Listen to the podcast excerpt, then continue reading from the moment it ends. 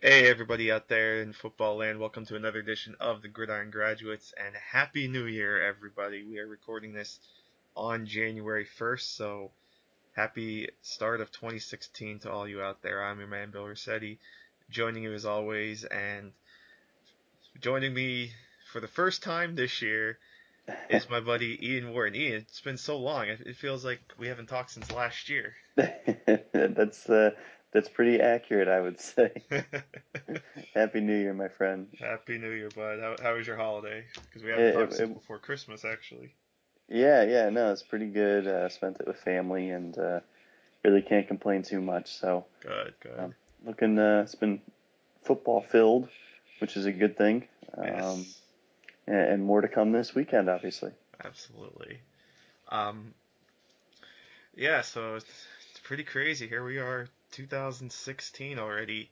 Um, before we get into some of the topics, I just want to look back at 2015 for a little bit and just kind of talk about this show. Um, you know, it's been hard to believe it's been about seven months, almost eight months now that uh, you and I have been recording this show, and you know, it's been real great. You know, obviously back in June we started. I was really excited to get going, and uh, obviously we've been going pretty strong since then, and we've had a lot of good guests on during the year for these uh for our first seven months together. You know, guys like Matt Harmon, Sigmund Bloom, Dan Hatman, Jeff Risdon. You know, it's been a it was a fun fun 2015, I'd say for us. Oh, absolutely, absolutely. It was a great year. Uh, definitely, definitely hoping everyone has a uh, happy, healthy, and, and on the track to getting wealthy 2016. Um, nice. Definitely want everyone to be successful, and uh, at least for me, and, and, and I believe for you, 2015 was a good springboard. So mm-hmm. definitely looking forward to the, what, what this year brings. Yep. Yeah. Hopefully 2016 brings a good future to this show as well. Hopefully to you know continue strong with the two of us, and then some other outsiders and just get the keep the football talk going year round because that's what we love to do, right? It's always oh, a, yeah, definitely. It's always a fun time. So, uh, yeah, so that was a quick look back at 2015, but now of course it's time to move forward. It's 2016, and uh, let's kick it off with a bang. Let's start by talking about some of the happenings over the week, and I think we have to start in Philadelphia with the surprise firing, or as they put it in their announcement, release of Chip Kelly. Um, obviously, very stunning when the news broke, not just because of you know the fact that they fired him, but the fact of the timing of the firing. You know, the Tuesday of the final regular season week. You know, it's re- it was really weird that you know with just one game left, you know, he doesn't even make it to the final game of the season before they give him the boot, uh, and just I, I, I, was floored when I saw on Twitter from like guys like Mike Garafolo and whatnot. You know, it, it's almost, it was one of those stories like you had to go back and check, check and double check to be like, okay, is this a real Twitter account? Yeah, did Chaps uh, did, did Chaps tweet that? yeah, exactly. our, our boy Chaps, he because uh, he's gotten me a couple times. no, oh, he's so good at it. He, he really is. He honestly is. So, uh, Chaps, if you're listening, big ups to you, man. So, uh, but now that the news was real, and uh, Chip Kelly is out in uh, Philadelphia after a disappointing 2015. So, uh, what was your take on this? Um, you know, I I was really surprised, and, and like you said, mostly because of the timing. Um, yeah, I'm I'm a big Chip for Kelly fan, but it's clear that that something behind the scenes, um, and you know, it's not really a secret. It seemed like his players just didn't really um, relate to him too well, um, and and you know, maybe that's something that he's going to learn about, and he's you know that's going to be his big takeaway from this job uh, kind of how to handle NFL locker rooms because it's a much different atmosphere. Um, but I'm still a big Chip Kelly fan, and what he does, what he's willing to do in the NFL is something that you know people aren't comfortable with, and that's why a lot of people, I think, project their negativity on him. I'm personally a, a, fan of trying to change things and, and bringing new ideas into the, the conversation and and and winning your way, uh, at least trying to win your way. He was obviously very successful with a pretty mediocre um, quarterback for a couple years, and uh, you know he made some personnel decisions that that weren't great, but uh, all in all, you know, most of those personnel decisions were a, a moot point. Um, the only one that really, the two that stood out to me were letting Evan Mathis go for no compensation and not replacing him, and letting Jeremy Maclin go without a, a realistic uh, replacement. Mm-hmm. To me, the DeSean Jackson thing wasn't a big deal. DeSean Jackson's hurt all the time. He's expensive. Um, he's a malcontent in the locker room. You know, I, I understand not wanting to put up with that. LeSean McCoy, same thing. Personality wise, you know, he's you got to have gloves on with him. Um, and he's oft he's often hurt as well, and again expensive. So, you know, those things people like to point to those. Yeah, those guys are amazing playmakers, but you know, this was something that Washington here locally we were talking about, uh, or at least the local radio was. They were ready to let go of Deshaun DeSean Jackson here um, at the end of the season before these last couple weeks. Hmm. And reason being is that what's the value of a player that's only on the field, you know, 40, 50, 60% of the games. I, I'm not sure that that player is worth that much, even if they're an elite playmaker when they do play. Um, so it's it's a tough conversation, and I, I, I hope that another team gives Chip Kelly a chance, and I'm sure that they will, um, whether it be Miami or uh, Tennessee. Um, you know, there's there's several spots I think where he'd be a really good fit. But I, I think that just from the outsider's perspective, and I'm sure you can shed more light on this than I, um, but I think his big key now is is finding that middle ground of relating to players mm-hmm. and, and, and making that work because that from what it seems and from what I you know I've just kind of read from others is Pete Carroll made the same mistakes his first go around in the NFL. Bill Belichick made the same mistakes, especially um, you know, some people say it's the exact same situation as what happened to Bill Belichick. Uh, media hated him, didn't really rub people the right way, and uh, you know he ended up obviously getting fired in Cleveland. And and will Chip Kelly beat Bill Belichick? I, I, I doubt it. Just because I mean it's never fair to I think ever say that about somebody yeah. um, to become one of the all-time greatest in anything. Um, but I mean, would it surprise me if he bounces back with another team and is very successful? Absolutely not, because he was very successful, um, even with the Eagles in three years. I mean, 26 and 21 with pretty average to, to below average quarterbacks is mm-hmm. really impressive. Yeah, I mean, Mike Clay, you know, another great guy that I respect a lot on Twitter, brought up a real good point. You know, everyone like you said, a lot of people are making a big deal of, you know, the DeSean Jackson, LeSean McCoy, Jeremy Maclin being let go. You know, because, you know, they were the star players on this team that Chip Kelly released to try to overhaul this team. Well, Mike Clay mentioned that this team was 4 and 12 when Chip Kelly took over.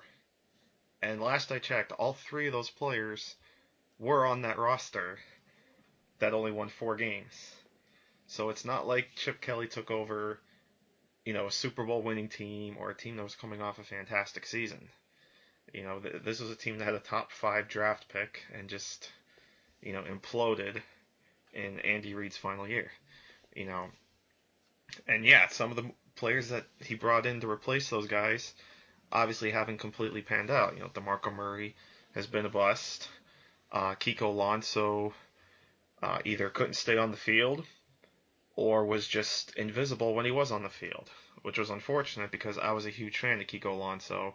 You know, when, when the trade was made, it was like, okay, wow, they traded LeSean McCoy, but on the other hand, they're getting a talented, young, very cheap inside linebacker that they can build around. You know, a kid that was coming off what being one of the league leaders or the league leader in tackles his rookie season you know, so so I was excited to see Kiko Alonso, and unfortunately, he didn't pan out either.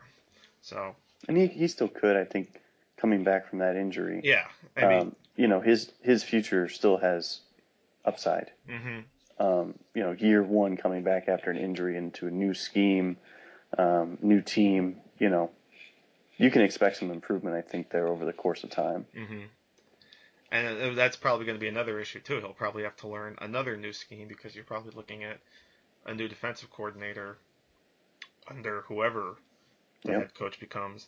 And I wouldn't be surprised if Philly goes back to a 4-3 because obviously the pieces that they have on defense are built towards a 4-3 because you know a bunch of these players are still Andy Reid disciples, namely Fletcher Cox, who I think is better suited as a 4-3 D tackle, like probably a three tech. You know, so if, if you move back to a 4-3 and you have say Kiko play the middle middle linebacker and you know allow you to put Brandon Graham at the end and kind of mix and match pieces. So you know, there's there's there's still some potential there. Again, depending on who the coach is. But yeah, so some of the players didn't pan out, and obviously Eagles fans are were not too happy about it. So you can imagine that a lot of people were very thrilled to see Chip go because they were because in their eyes, of course, Chip Kelly ruined the Eagles team. It's so weird to me. I mean, it, it they had a bad year, but I mean, man, to say that like you ruined them, it's, I mean, it's still this might be like one of the better jobs available. I mean, that's just kind of my takeaway hmm is that this is one of the better jobs open right now. Um, I, I like I said, I think the only thing that he did wrong was really losing the locker room, Yeah. which you know that that is a fireable offense. You know, if you, it's Oh, easier to no change doubt. the head coach than it is the players. That many players. yeah. Um, but I mean, to say he ruined the team, I, I just can't agree with that. I mean, this is a quick rebuild if you get the right coach. hmm All you really need is to figure out what you want to do at quarterback for the long term, and they're in a good spot to actually do that. I was actually hoping that they would pick up Jared Goff um, in the draft, or even Paxton Lynch, and see where that takes them, or even Carson Wentz. Heck, I mean, I, I can make the case for a couple of these guys because those are the type of players that you can you can actually plug and play fairly quickly. Yeah. Um, eh, you know, in this type of offense because he makes it so easy for the quarterback to succeed. Mm-hmm. Um, and you know the Eagles right now are sitting just outside of the top ten of the draft. Could sneak into the top ten if they lose to the Giants. Um, so they could be in position to take one of those quarterbacks if they want to. I mean, probably not going to get Goff unless you trade up. But I wouldn't be surprised if, if he gets teddied. Remember what happened with Bridgewater? yeah, People that's picked him apart, Yep. and they didn't like his frame. They didn't like, you know, certain certain parts of him. I just wouldn't be the be, wouldn't be surprised. People just fall in love so much with with the size of of players, not just quarterbacks, but players in general. Mm-hmm. And I agree, like you do need to have you know certain size, but it's not like he's five ten. You know, he's not Johnny Manziel size, and that's like the and like if you're talking about a quarterback and your number one positive on a player is size or athleticism, honestly, that doesn't sound like a good quarterback to me. That sounds like either an athlete or just someone that looks the part. hmm And so, you know, for me, yeah, I'm a big Goff fan um, because his, his pocket ability to win in the pocket, and I think that that you know I'm not going to go too far down that road, but um, you know I think that the NFL will end up missing on him, kind of like they did Teddy Bridgewater, because they were concerned with really trivial issues. hmm I mean, if if you're big enough to get hit as many times as Goff was this year at Cal, which he was smashed around, and you know he got banged up a couple times, but he never missed time, missed too much time, so he never missed a game. So, um, but yeah, I mean, I, I really think this team wasn't too far, and you know I know people point to the Byron Maxwell signing as well, um, but whenever you play free agency, you're going to overspend, and they did upgrade the position. I mean, Maxwell wasn't great, but he was better than what was there before. Exactly. Yeah. And that's what you have to keep in mind with that. It's like everyone overpays in free agency. hmm So it's just it's just the name of the game. That's why you've got to re-sign your talent before they hit free agency to really get any type of deal. Yeah, I mean, you look at a team like the Steelers, you know, just kind of going off topic quick, with uh, Antonio Brown, you know, that They were Oh, able yeah. to lock him up before he had free agency, and now that that looks that contract looks like a steal for the Steelers. No pun intended. Um, but yeah, you're you're right. It was definitely an improvement over what they had, and I mean they still won ten games with guys like Michael Vick and Nick Foles at quarterback, and you know obviously Michael Vick at the time was not even what he was in 2010 when he had the magical year, and Right. of course Nick Foles had the you know the fluke of a season in 2013, and you know now, now he's it's almost like he kind of he's kind of Matt Flynn. He's like Yep. the new Matt Flynn. He's taken one season and really kind of cashing in on that. You know, because he got that contract with the Rams, and look what happened. He's he was benched during the season. Um, and you know, looking at the division, I mean, Washington, you know, they're still a pretty so-so team, and they'll get a quote-unquote first place schedule next season. I mean, you know, when when we talk about schedules within the division, they're pretty much the same except for like two games for each team. Um, you know, so for Washington, like they'll play Carolina and Arizona, whereas no one else in the NFC East will. So, you know, they might come back to earth a little bit. So, you know, if you pick up the right pieces, you know, you're certainly certainly back in contention. Um, I am going to be curious though who they look at as head coach. You know, obviously Sean McDermott's name has come up a couple times because of the Philadelphia connection. He's a Jim Johnson disciple. Uh, he did struggle a little bit though in his first tenure as Eagles defensive coordinator, but you could tell he certainly learned from it uh, and really improved himself with the Panthers. Now, obviously, with the Panthers, he's dealing with a lot of talent there, but you know, coaching is still, you know, part of the game. Yeah, And- definitely. Um, you know, And so- and I think that he'd be inheriting more talent too than what he left. Um, you know, last time he was with Philadelphia, it's not to say that they weren't talented, but I mean, I think that the group that they have now, um, although more injury prone, which that's an issue that that really hurt um, Chip's kind of quest this year Mhm. um, were, were injuries, and so you've got to got to figure out that can, you know can you trust some of these guys that have, now been banged up a couple years in a row? Um, what do you want to do with them moving forward? Um, but I, I think he's a really good fit, man. And I, I, like you mentioned, I know that it wasn't too pretty, but he was a guy that was that was really built through that organization. You know, Mhm. I like seeing someone that's been with a, uh, a team for 10 years and they've gone up the ranks from, you know, for example, like scout to defensive backs coach to assistant head coach Mhm. to just defensive coordinator. That's what he's he did there. And whether it be Philly or another team, I think that that's a positive. And and like you said, what he's done in Carolina again with a lot of talent, but he's had his hand on those with those guys too. You know, he's helped develop those players. He's helped assemble a staff um, of quality positional coaches, and he's helped maximize those players with a system, um, you know, from other great defensive minds. So I think he's he should definitely be a, candidate, whether it be for this job or, or others. Abso- absolutely. I mean, even a couple years, like the front seven was talented, but the secondary wasn't as talented. But he did a good job masking those deficiencies in the secondary. You know, so it could be a similar situation in Philadelphia, where maybe he takes the front seven, builds something to kind of help the secondary. Um, another another guy I'd be interested in though too is Adam Gase. You know, I'm a I'm starting to become a big fan of Gase uh, after seeing, you know, ob- obviously he he had his success in Denver with Peyton Manning, but I think he's showing that, you know, he's more than just he was more than just Peyton Manning's right hand man when he was in Denver.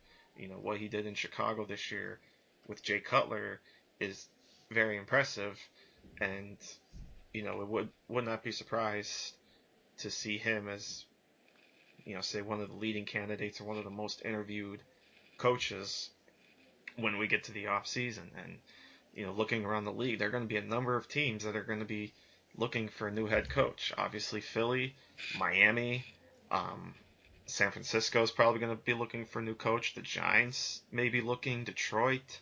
Uh, there was just a report that came out that San Diego might have an opening soon. So there, there's going to be a lot of openings and certainly some good names that uh, that'll be floating around to try to fill some of these spots.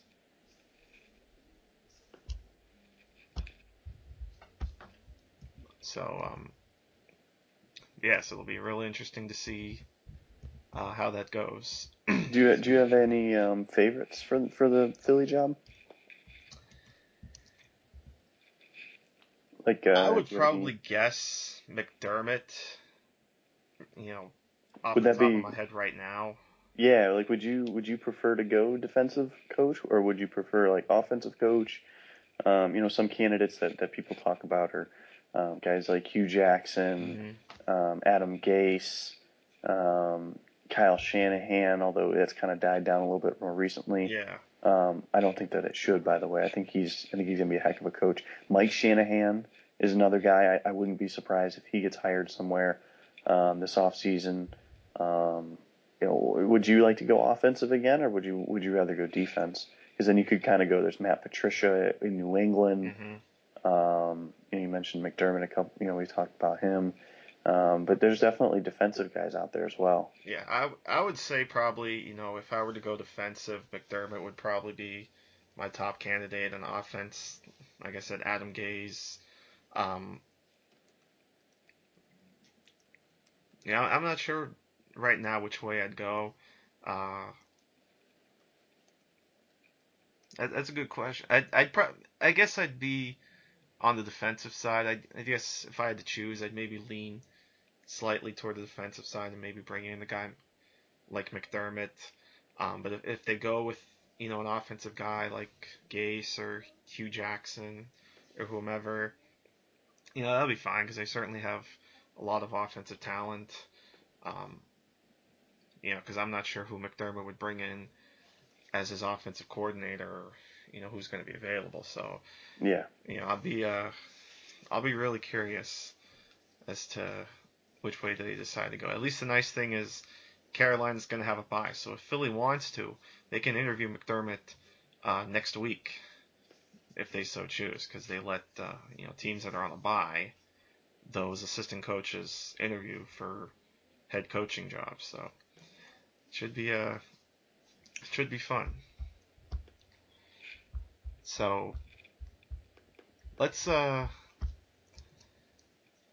so that was a good talk, and you know, as the off season moves on, we'll certainly be talking more of these coaching openings because you know, with the regular season coming to an end, God, I can't believe we're saying this already. Week yeah. 17 is Sunday already, which of course means Monday is Black Monday, where all the coaches are going to be fired. So, you know, I'm sure by next week we'll be talking a lot more job openings than just uh, the couple that we have right now with what Philly, Miami, and Tennessee. I think are the only ones at this yeah, point. I believe the Browns um, are expected Browns to fire. fire Pettine, yeah. Yeah. Um, Greg Linton on Twitter at Agent Linton um, tweeted just a little bit ago that he said as many as nine jobs could be open. Yeah. Um, I'm not sure where you know he's seeing those openings, but that would be a pretty shocking number, um, considering the the bulk of quality college jobs that were open mm-hmm. as well. You know, I'm not sure. Some of these teams, I think, uh, might get stuck with like a Mike Pettine type. Uh, type yeah, you're hire. probably gonna end up seeing some retreads. Yeah, um, either some ugly retreads or some, you know, never heard of coordinators. I, which... I, I, am sorry, I didn't mean to cut you off. Um, yeah, no, no, you're good. You know, I was hearing somewhere too a name that might pop up for Philly as well, Doug Marrone. Yep. If we're talking retreads. Yep, he's been mentioned for Miami um, as well. And and, and kind of here's my, my thoughts. One on Marrone, I'll say this is that like he looks better than he did a year ago after seeing what Rex did with the same roster mm-hmm. um, and a better quarterback. So Marrone got more out of the same roster, minus you know Tyrod Taylor. He was yeah. working with EJ Manuel, so um, I think he's actually he might be a quality guy. He's got a good good reputation across the league. Yep. He did he did good things with Syracuse as well. Um, so he, I think he might actually be a better hire than what people expect. Uh, but I'll also say too is, especially when when hiring coordinators, I don't think it's fair to even judge right away. Like I wouldn't get too high and I wouldn't get too low off of uh, any type of hire until we start seeing what they've got, actually coaching, hmm building a roster, uh, building a coaching staff. That's very important as well. You need strong coordinators um, because we just don't know. And we saw some guys get hired and fired last offseason. So, for example, Cleveland hired um, the quarterbacks coach for Oakland as their offensive coordinator, um, DeFilippo, and no one knew who he was, but he did a nice job this year. hmm And you know, Olson was fired, the offensive coordinator in, in Jacksonville was was fired, and he went to Oakland. Now he didn't work out well in Jacksonville, but he did a pretty nice job in Oakland. So, you know, it's it's really hard to know. It's so it's so difficult to really know who's got what, who's going to be a good coach. Like no one knew that Bruce Arians would be a top three or five coach in the NFL, and if anyone would have, well, the Colts wouldn't be firing Chuck Pagano this week. Um, you know, they would have just kept, they would have fired him back when, and then they would have kept Arians. hmm And the Steelers, who knows? I mean, maybe the Steelers, if they would have known, they wouldn't have forced him out as offensive coordinator all those years ago hmm for Todd Haley, or they would have maybe gotten rid of Mike Tomlin had they known. So, um, you know, you just you don't know until someone gets in there, and you've got to have a, a strong relationship with the front office and the owner, and everyone needs to be on the same page as far as what it takes to build a winner. So, um, you know, I hope some of these teams that have been perennial losers finally start to figure this out. You know, it's it's it's a difficult thing to do as far as you kind of got to get lucky with your hires.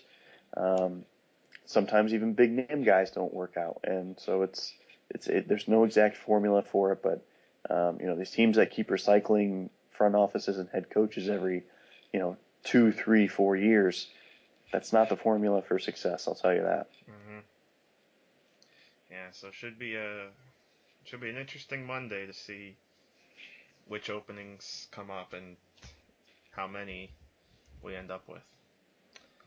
Uh, so let's move on to stuff on the field. Let's talk about the playoff picture with just one week left in the regular season.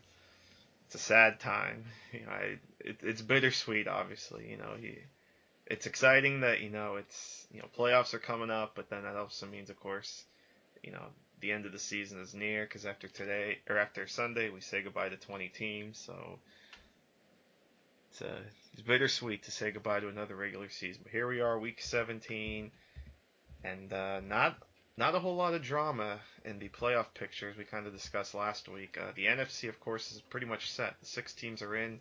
It's all about seeding at this point. We know Carolina and Arizona will be the top two seeds. It's just a matter of which order. Um, because Carolina had a chance to wrap up home field, but they stumbled last week against Atlanta, suffering their first loss. Uh, I thought the Falcons actually played pretty decently, especially on defense in that game, so credit to them. But uh, Carolina, they got Tampa Bay this week. Arizona hosts Seattle. Those games will decide the number one seed. The uh, Sunday night game, of course, will decide the NFC North title. Green Bay and Minnesota. Winner there will be the three seed. Loser will be either the five or the or the six, depending on what Seattle does, and of course Washington locked into the four seed. And then over in the AFC, you have uh, New England, of course, sitting as the number one seed right now at 12 and three. Denver beat Cincinnati in overtime on Monday night to take control of the two seed and clinch a playoff spot. Uh, so unfortunate for the Bengals. I really thought they had a shot to get a first round bye. Probably blew that chance. Looks like they're gonna have to play on wild card weekend now, unless uh, San Diego stuns Denver. The Texans holding down the four seed, and we'll get to the crazy scenario that needs to happen to knock Houston out. Kansas City holds the five seed, and the Jets took over the six seed after the Steelers shot themselves in the foot against the Ravens. So now the Jets control their own destiny for a playoff spot. All they have to do is beat Buffalo, and they are in. So looking at the playoff picture and what we got coming up in Week 17, what's your take? What do you think's going to happen? What are you looking forward to? Yeah, and first off, I'm just I'm shocked how last week played out.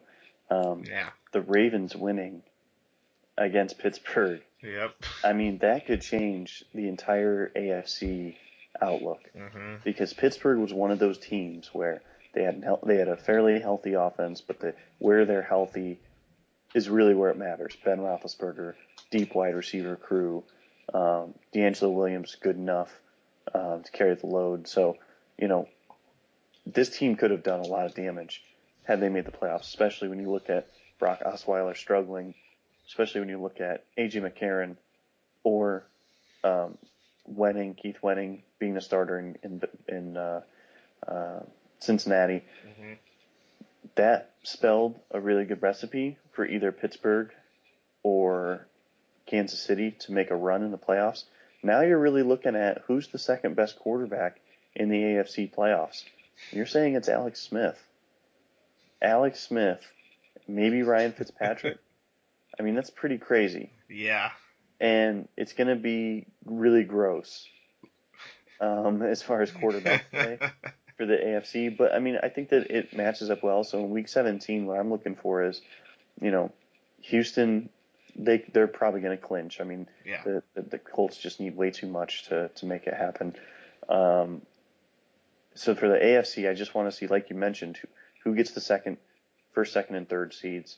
Um, can these teams just kind of close out Denver and New England? And you know, I, I kind of hope that, and I have no real bias or allegiance to these teams, but I hope Cincinnati can somehow steal that second seed, so that Andy Dalton maybe can come back second round of the playoffs, and then we can have like a legitimate team. I really want to see what this team is in the playoffs, hmm and I feel like this was their best year.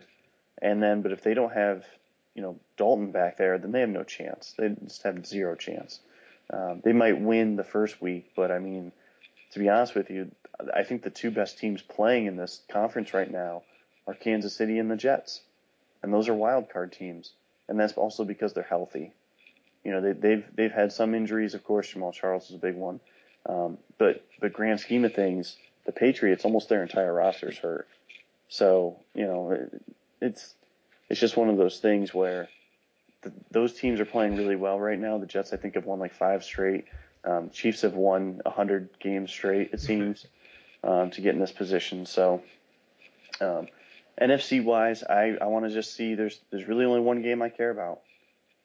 Minnesota Green Bay. hmm Who wins? And it gives one team hold home field advantage in the first week, and it could also pay off down the line as well um, if one of the top two seeds fall. Although I think Carolina and uh, and Arizona are, are clearly the two best teams, probably in the NFL right now. Um, just to go back quick, for those that may have missed the Colts scenario, they need to obviously beat Tennessee, which is possible because Tennessee won't have Mariota. They need Houston to lose to Jacksonville, and they need, as LeBron James would put it, not one, not two, not three, not four, not five, not six, but seven other teams to win. They need Buffalo, Miami, Atlanta, Baltimore, Pittsburgh, uh, Oakland, and Denver to all win for the Colts to get into the playoffs. That's crazy. that is really crazy. Because then that would create, because then that would put Indianapolis in the playoffs on the sixth division tiebreaker, which would be strength of schedule. Jeez. I mean, how crazy is that that they have to go all the way down that far? Because they'd be tied at eight and eight.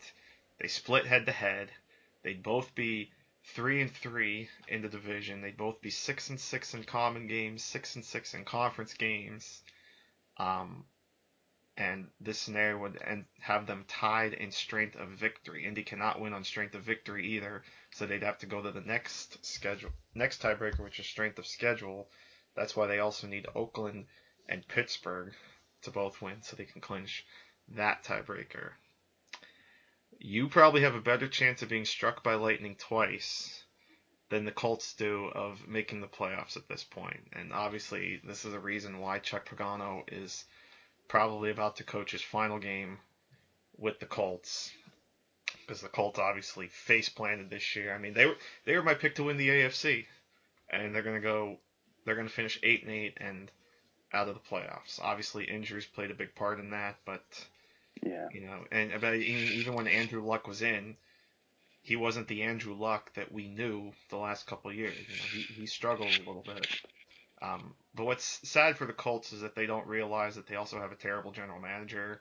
Yeah. Um, like, yeah, you know, Pagano's might deserve some of the blame, but um, it's also time to hold Ryan Grigson accountable because, I mean, yeah, Yeah, that's part of the reason why Andrew Luck was hurt. like Yeah. they've, they've they've tried to invest. They've invested really well at wide receiver and tight end around him. Um, they've tried to invest a lot of resources into the offensive line, but it's just been a lot of bad evaluation. Um, they honestly need probably four new starters on that offensive line. You know, Jack Mewhort's really the only guy I would actually move forward with um, as a as a guy that you're not going to look to replace. And you know, and defensively, and and on one hand, I feel a little bit for Pagano because again, he really hasn't been given a ton of talent, but he also hasn't made any of them better. You know, the the the, the only guys that he's made quote unquote better are Vontae Davis, but he was also a very young player when they acquired him, and no one's going to you know I can't really sit there and say that he was the reason why um, that he got better, and you know some of their young guys, David Parry um, Henry Anderson, those guys were playing well um, this season. But you know, it's it's one of those situations where I think they just need to clean out both guys. hmm Yeah, so you might as well just hand Houston the AFC South title now. Um, and I think Houston will probably beat Jacksonville anyway. Um, Jags have a lot of guys that are injured and going to be out for this week, you know, namely TJ Yeldon. So uh, it's going to be pretty crazy. Houston looks like they're going to have a second straight 9 and 7 season. Bill O'Brien's going to lead them to the playoffs in their second year with a merry-go-round at quarterback, including Brandon Weeden. I, I can't believe Brandon Weeden is about to lead the Houston Texans That's to the insane. playoffs. I, I would have never never thought those words would come out. Yeah, if if you would have told me Brandon Weeden would have led a Texas team to the playoffs, you would have. Well, first we would have said you were nuts. Second, we would have Yeah. figured it would have been the Cowboys Right? after Tony Romo went down. But no, it's going to end up being the Houston Texans that he's leading into the playoffs. Unfortunately, though, Houston looks like they're going to run right smack into Kansas City in the first round of the playoffs, which will not be a good matchup for them. no, no, that's one of those where you say, all right, that's going to be a game where I have no interest in really watching. Uh, come wild card weekend, it's yeah, just there's there's some potential for some uh, pretty ugly wild card games next week, to be honest. Uh, Yeah. You know, if you get say like Kansas City at Houston, and maybe oh really whoever ends up playing Washington, that game, especially if it's say Seattle, that game's gonna get ugly. So half half of wild card weekend could be a bit of a downer. Um, but you know, we could also end up with the Minnesota Green Bay rematch. Um, Jets Bengals might might not be a terrible game. Uh, you know, it's uh, there's there's some potential here, uh, but you know we'll see what happens. Yeah, and hopefully it's a good one. You know, I, I, uh, there are some years where I don't even watch some of the playoff games just because like the matchup's just so ugly. Mm-hmm. Um, and I'm hoping, you know, the only game I think I wouldn't watch this year, which is a good thing because I think the playoffs are pretty strong. Um, it's just the Houston Kansas City game. I think every other game is probably going to be pretty good. Yeah. Hopefully, at Yeah. least on paper. um, and then of course the race we'll be looking at from the opposite opposite end of the spectrum is of course the race for the number one overall pick in the draft, and obviously, we talked about Tennessee a little bit, not having Mariota. So if they lose to Indy, which is pretty possible, they will lock up the number one seed because they still have a big lead over the Browns in strength of schedule. So the Browns are going to have to lose and hope the Titans somehow win at Indy to uh, to claim the number one pick. Um, and and those two will probably end up being the uh, the top two picks unless Cleveland somehow beats Pittsburgh, which I don't see happening with Austin Davis at quarterback and Pittsburgh fighting for a playoff spot. So those will probably be the top two picks, and then you've got the Chargers, Cowboys, and 49ers sitting at three, four, and five right now. So those are the races worth noting in the uh, at the top of the draft board. Um, and then one other thing I find pretty interesting: the uh, Eagles Giants game on Sunday. Two two teams that could both potentially be looking for new head coaches uh, in 2016. Whoever wins that game gets the privilege of playing at Seattle next regular season. The loser gets to go to London. So it'll be interesting, interesting to see how those yeah. teams handle that game. I mean, obviously that's not going to be on their minds, but yeah, that's a neat little storyline. The loser of that game um, will end up finishing in third, meaning they'll be paired with the Rams. And again, as we saw, the one of the games is the Rams against an NFC East opponent in London. So yeah, so there's potential that the we see the Eagles at uh, 9:30 in the morning in late October, which is certainly something that would be a uh, I'd be interested in watching. I mean, who, who doesn't love football? I, I like these 9:30 kickoffs. I, I really do. You know, because it's a nice little quadruple header. You get like over 12 hours of live football a day. You know, so it's uh, so I mean, wh- whoever's there, I enjoy watching, but especially now if it's Philly, I, will find that really interesting uh, when they go up if they go up against the Rams. Um, so yeah, that's the yeah not not too much with the playoff picture. Like I said, not not too much drama, but there is still some. Uh... Do you want to uh, do you want to pick games? Well, I guess well I guess we'd have to wait and see how they. Well, next week I guess we'll pick games. Um, I keep forgetting that week 17's here. It sounds so weird to say that. It, it really does.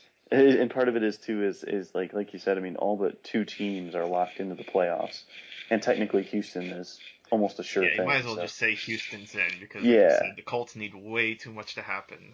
Yeah. To get in, if they get in, it'll it'll be nothing short of a miracle. So. So we did have two playoff games happened last night um, in the mm-hmm. college football playoff. Yep.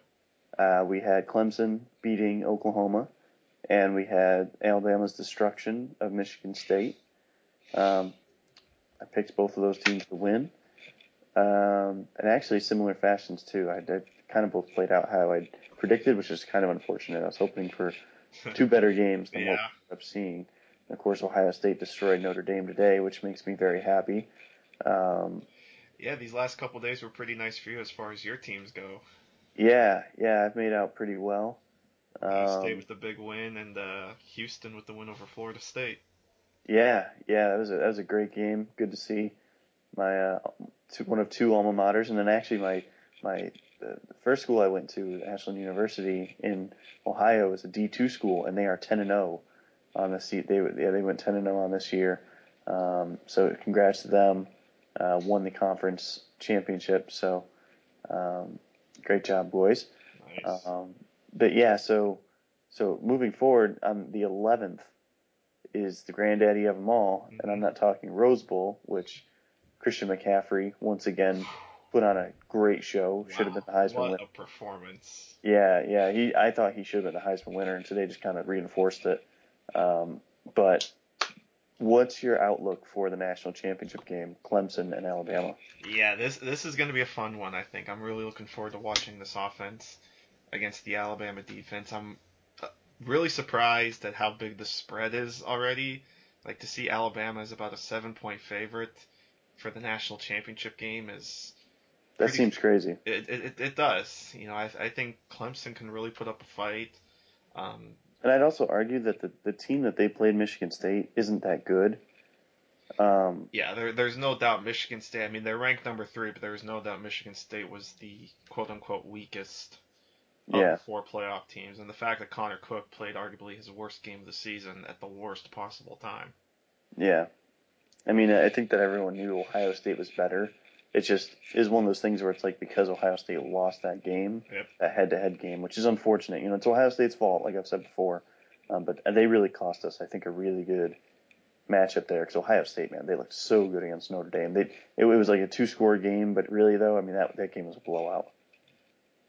But yeah, I mean Bama, Bama and Clemson's gonna be good, man. Like Clemson's offense is is is a much different attack, and it's it's that type of attack that usually gives Alabama headaches hmm with that spread, and then their defense is very talented as well. They've got talent all over the place They, they Um, really do.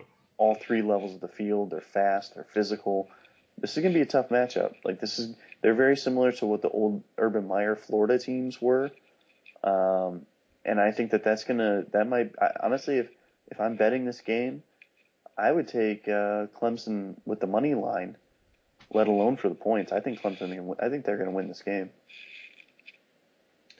Yeah, I, I think you know Al or Clemson is on such a high right now. Um, I, I think they can do it too. I think they're riding a lot of momentum. You know, I mean, Dabo Swinney said it best. You know, a lot of people mocked him for saying it that you know people were doubting him, but I mean, it's pretty obvious people were doubting Clemson with you know, especially early on, how much of a favorite Oklahoma was. I mean, I didn't see what the line was when the game started, but I assume Oklahoma was still the favorite.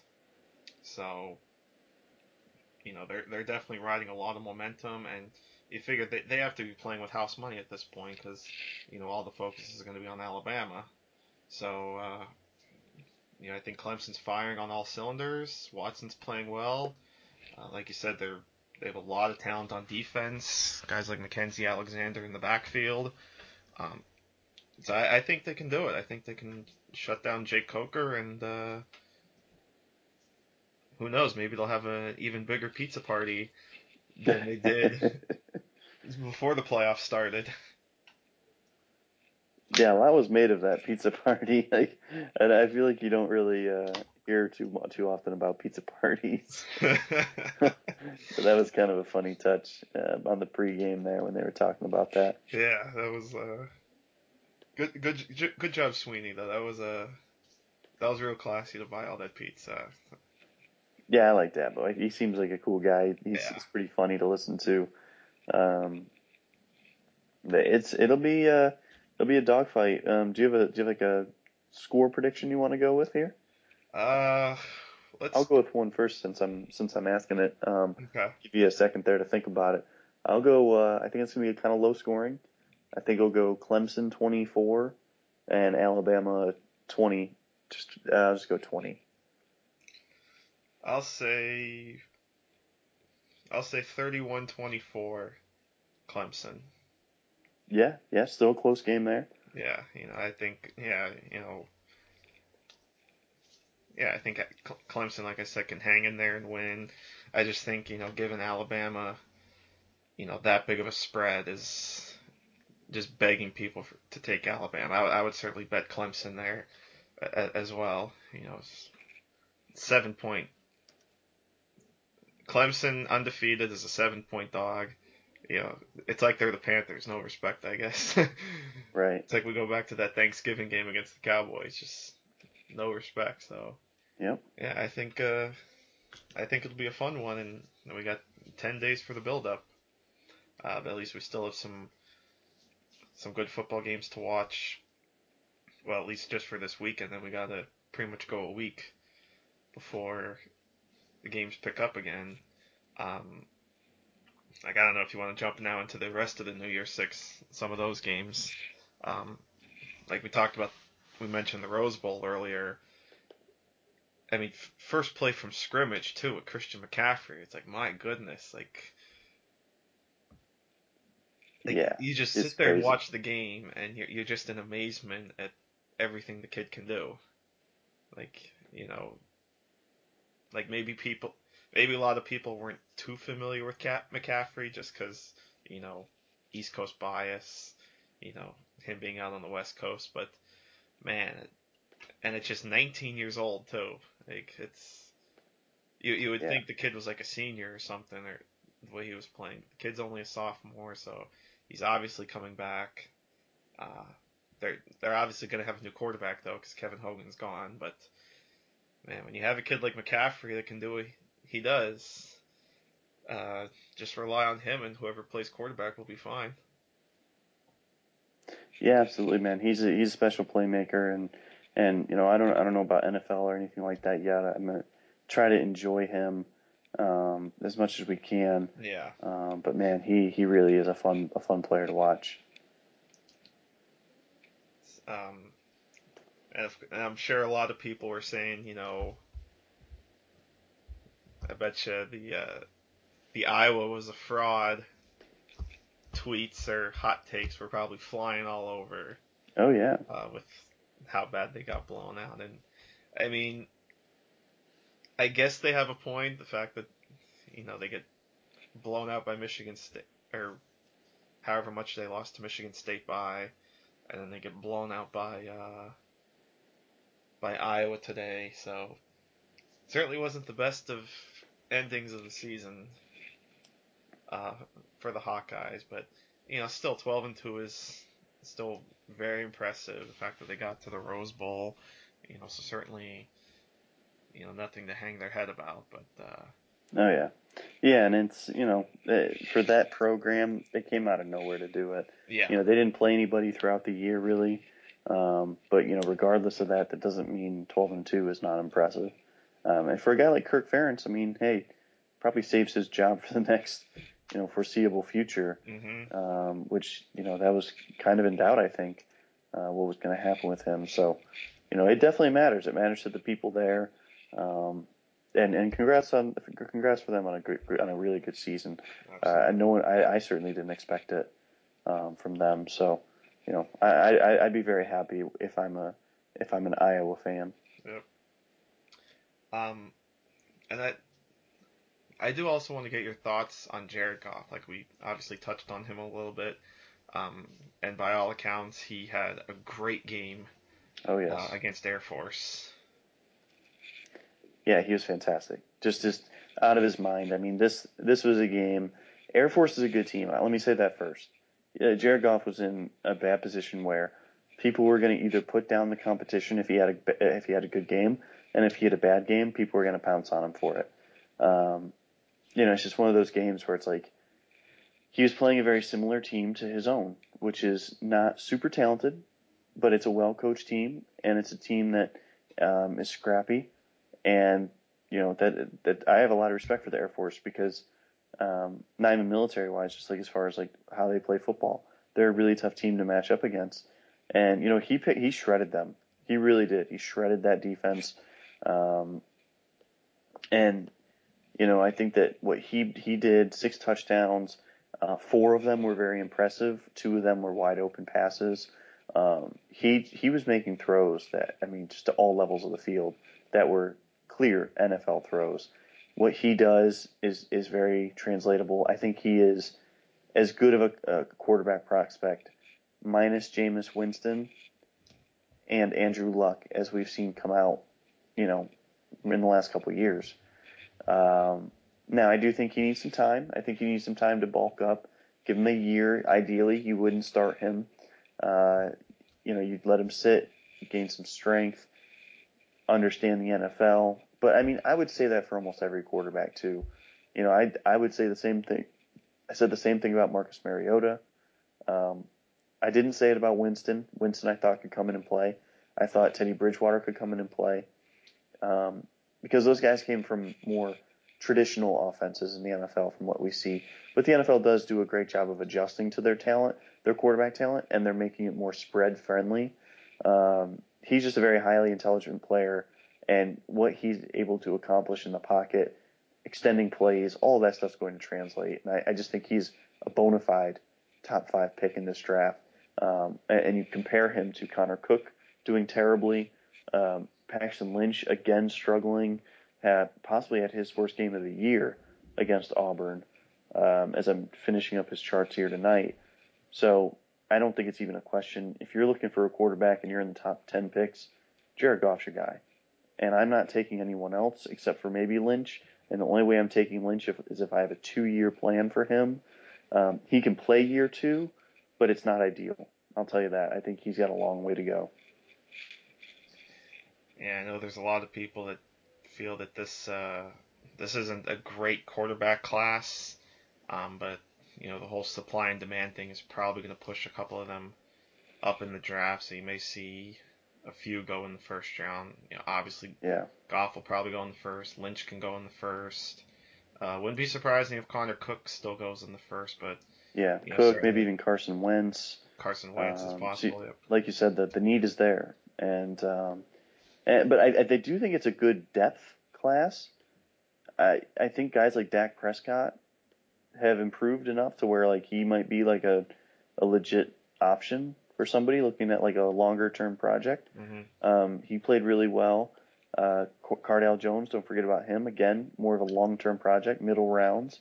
So it's it's a really interesting class. I don't think it's a bad class, um, but it's not necessarily like a a quick impact class mm-hmm. uh, that that of course people would want, and and you know understandably, teams need help tomorrow.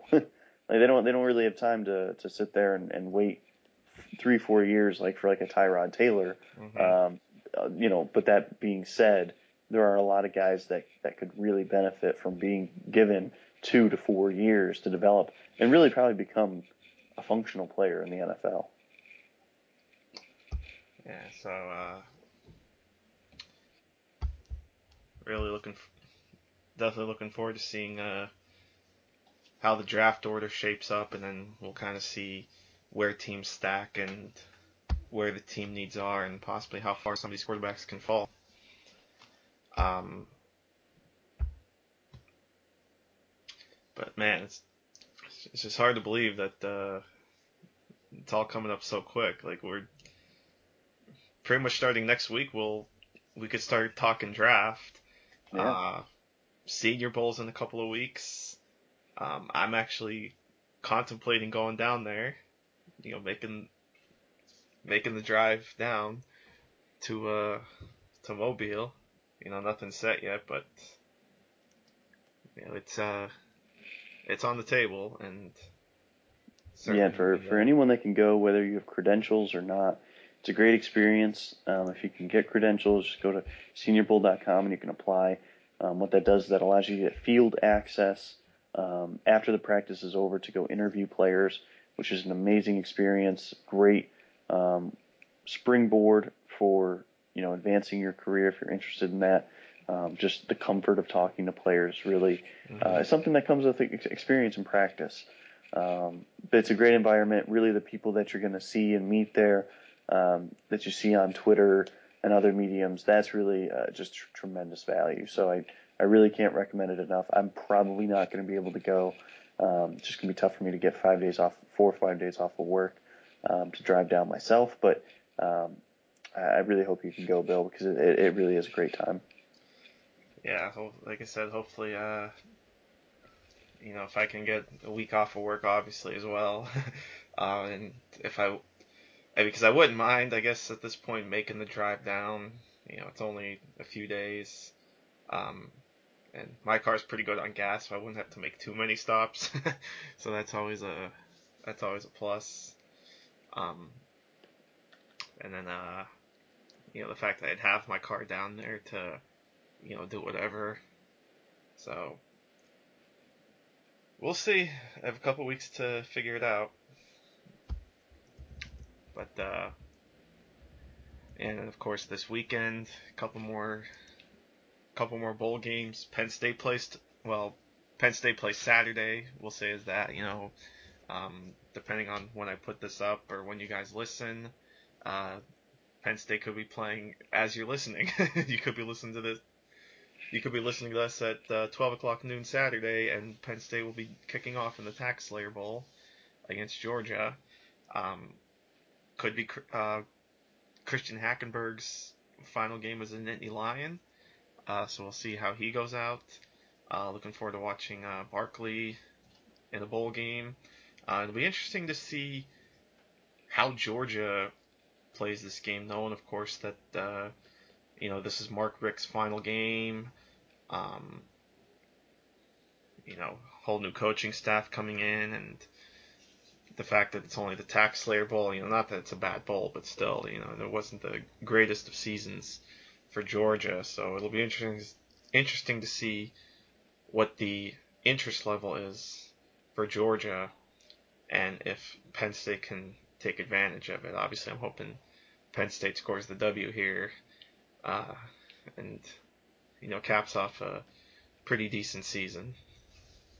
Yeah, especially with how they recovered from, you know, kind of a shaky start. Mm-hmm. Um, yeah, and I think the world's going to meet Barkley. And for people that don't know him, he's a darn good player, man. Darn good player. I don't know where they found him, but they did a great job. that's a that's a special player. Don't know where we found him, but we, we're glad they did. Yep. Oh yeah, absolutely. He's a fun, very fun player to watch. Um, and a couple more bowl games tomorrow. I believe the Al- Alamo Bowl is tomorrow, which you know I'd said in a previous show was one of the bowl games that I was looking forward to. Um, Oregon, yeah, Oregon and TCU. You've got Kansas State, Arkansas in the Liberty Bowl, and you've got West Virginia against Arizona State in the Cactus Bowl. So some decent games, and then of course, as you mentioned, the big one on January 11th, Alabama versus Clemson. So, yeah, winding down. winding down. By the by the time we talk next week, we'll be uh, wrapping up the regular season and talking NFL playoffs and the college football championship. Boy, it's like I said, it's hard to believe from where we started in way back in June. You know, we were just talking about team previews and still a couple months away from the season. And now here we are, just 16 NFL regular season games left, uh, a handful of college games left. Boy, the off season is going to be here very soon, very quick. Uh, but uh, def- definitely looking forward to the uh, off season talk with you, of course. Oh, of course, of course. I'm sure there'll be plenty of juicy storylines that that emerge. Uh, the NFL is definitely a drama-filled league. Uh, it is a, a, men's version, and of course, women as well. Um, but you know, mainly men uh, as their demographic. Mm-hmm. It's like a men's uh, a men's sitcom, I guess, or a men's not, not a sitcom, a men's uh, like a soap opera. Soap opera, yeah, yeah exactly. we just can't help ourselves with all the drama. Yeah, it's like the kind of like the real life version of the WWE. you know, WWE's like there has its version of being a men's soap opera. The NFL has their own version of being a men's soap opera. So it's uh it's really fun in that aspect. Absolutely, so, absolutely. It's our guilty pleasure. It is. You know, no one likes to call it the the men's soap opera, so no one thinks of it like that. But now, if you start referring it to that, it it can just be your guilty pleasure. That's right.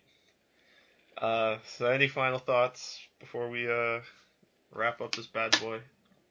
Not really. Just uh, you know, I'm just gonna enjoy these these last couple weeks as much as I can, and uh, it'll be a busy off season of, of writing about what happened this past off season and yep. projecting forward to next year.